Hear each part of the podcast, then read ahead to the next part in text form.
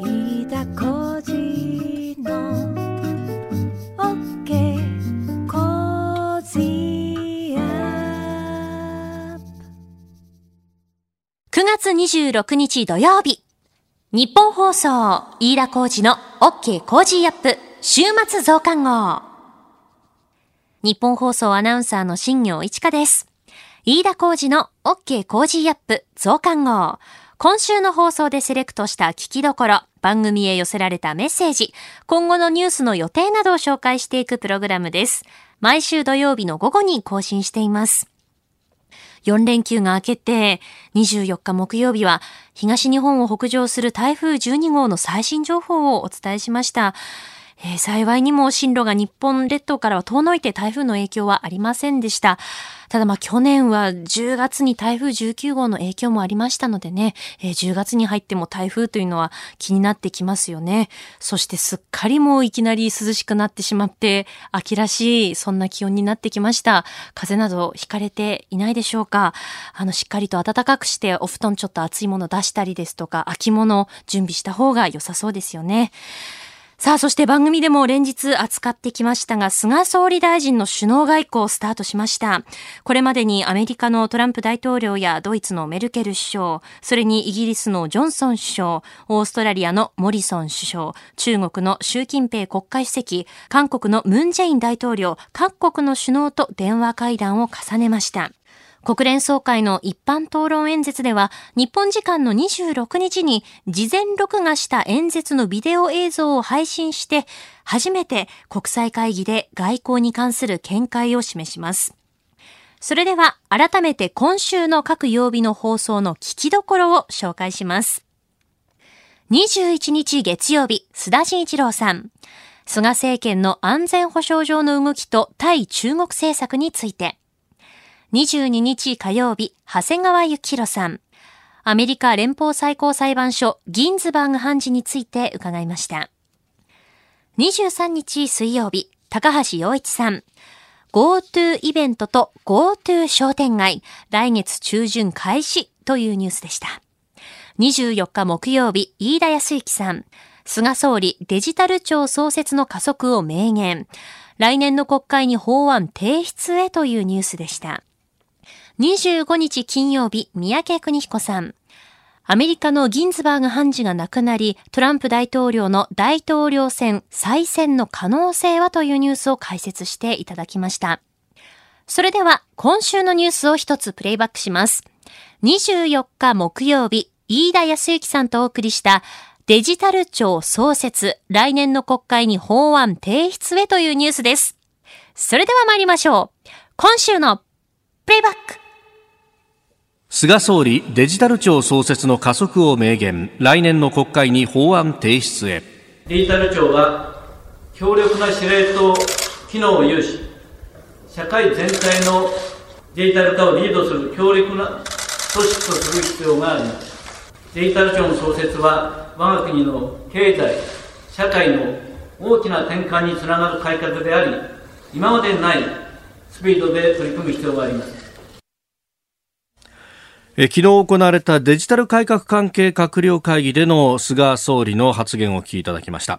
デジタル庁新設に関して次の通常国会には必要な法案を提出したいと発言しております。来年1月の通常国会に法案提出というはい。スピード感がありますね。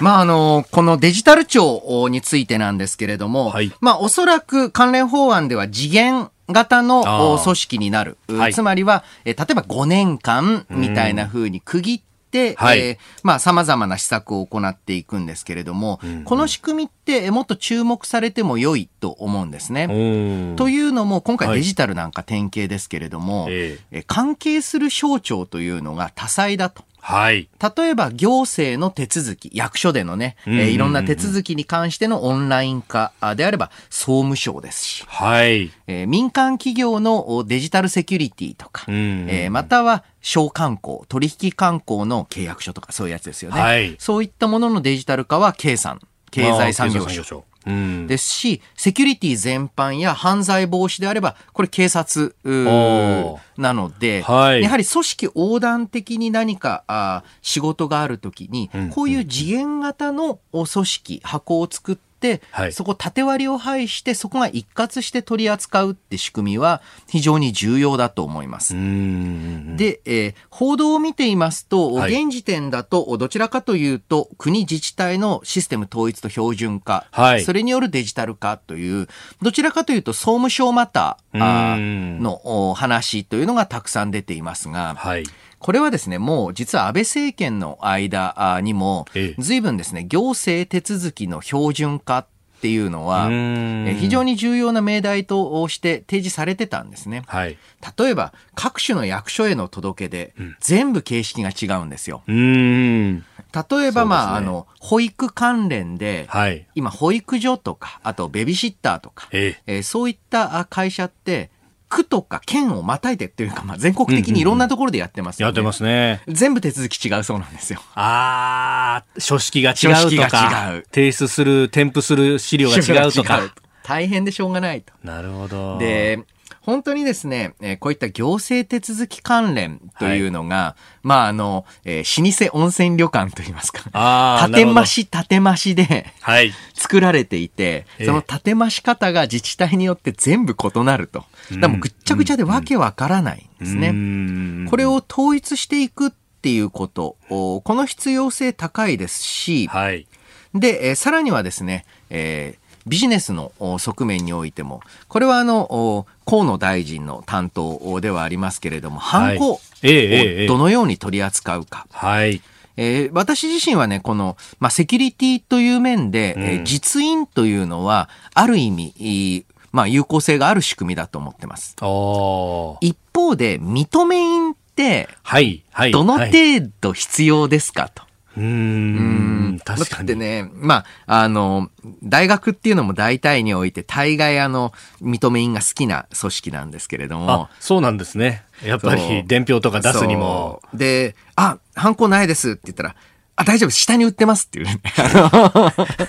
下に売ってますってね。いや、でも確かに、こう言っちゃなんなんですけど、あの、同じ名字の人を探して、その人にハンコ書いてくるみたいなねう。そうそう いや、あやっちゃいけないのはもちろん重々承知ですけど、これ時効ですか？昔ですけどね。えでもあったあった。そんなんで通れてしまう、はいものであれば、セキュリティとしての意味が全くないわけですよね、認め印って。確かにそうですね。うんですから、まあ、いわゆる契約の際に必要になる、ある意味、本人認証のもう一つの手段である犯行っていうのと、んなんだか知んないけど押してる犯行、こういったものもしっかりデジタル化に対応して廃止していかなければいけなうい。ん。あの、役所の業界ですと、よくあるのが、来た書類にええ、来た、大体エクセルで、えー変なわけわかんないのが来て、はい。それにフォームを埋めて、うん。プリントアウトして認め印を押して、はい。スキャナーで読んで、ん。メールで送るっていう、ええ。デジタル化なのか？と。そうそうそう。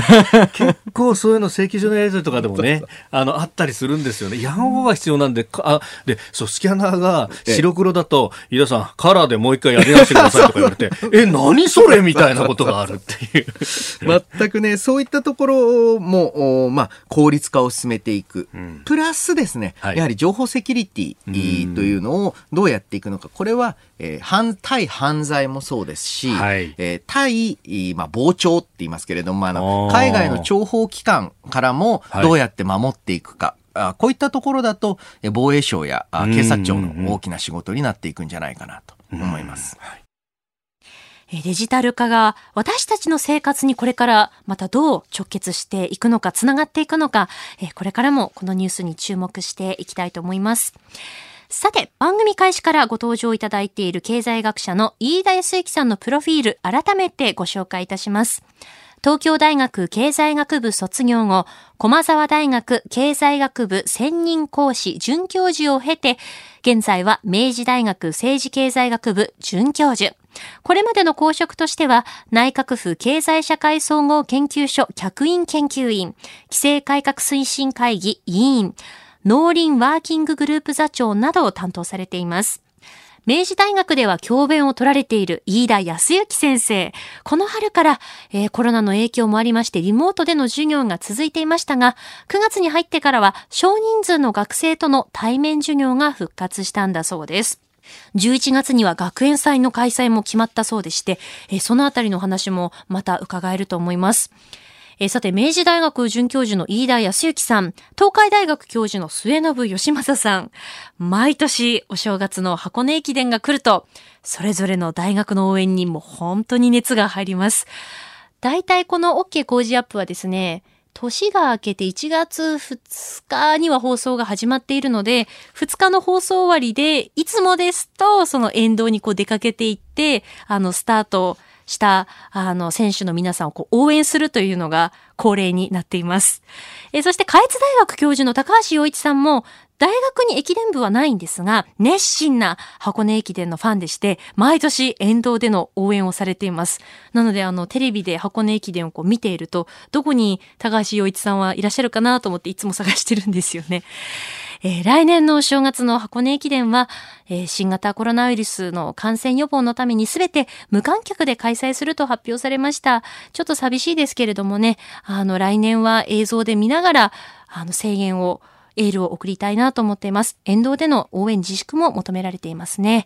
えー、また、この箱根駅伝開催が近づいてきたら、きっと番組の中でも話題になってくると思います。それではこの後は皆さんからの番組やニュースに関してのメッセージを紹介します。そしてこれから1週間のニュースの予定、コメンテーターのラインナップをお届けします。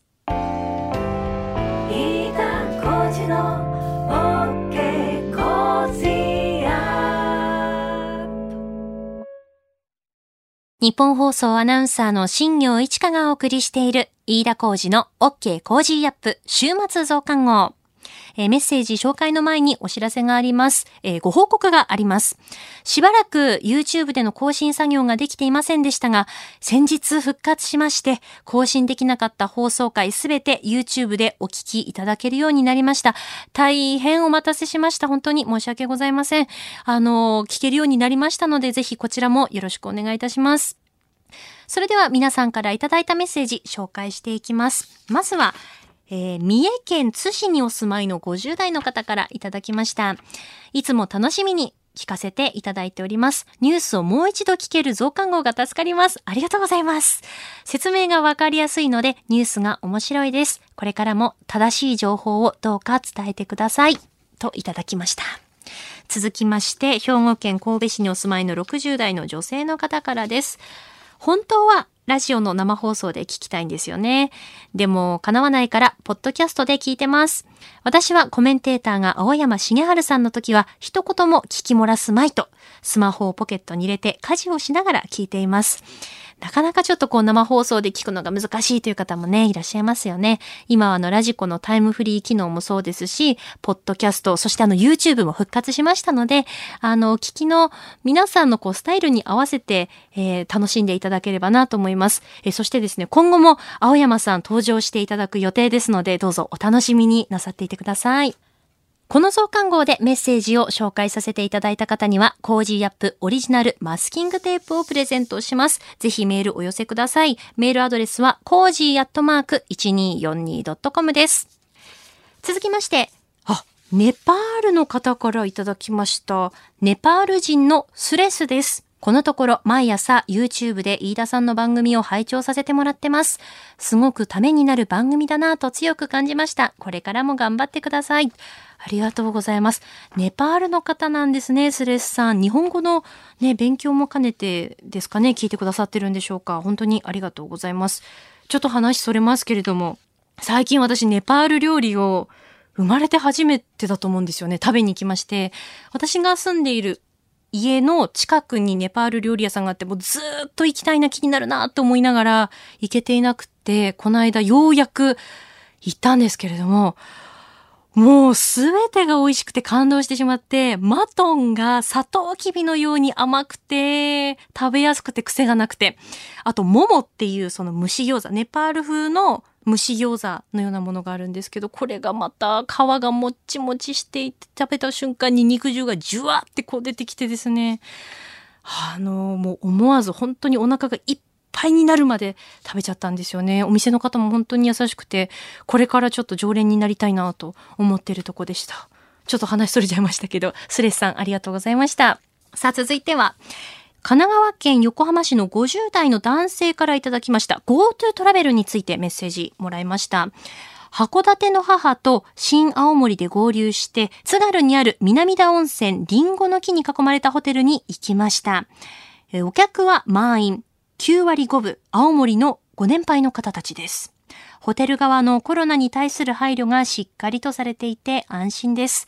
何が一番良かったかというと、地元の中学生が行かれなかった修学旅行の代わりに感染者の少ない青森地元のこのホテルを使い泊まりに来ていたことです。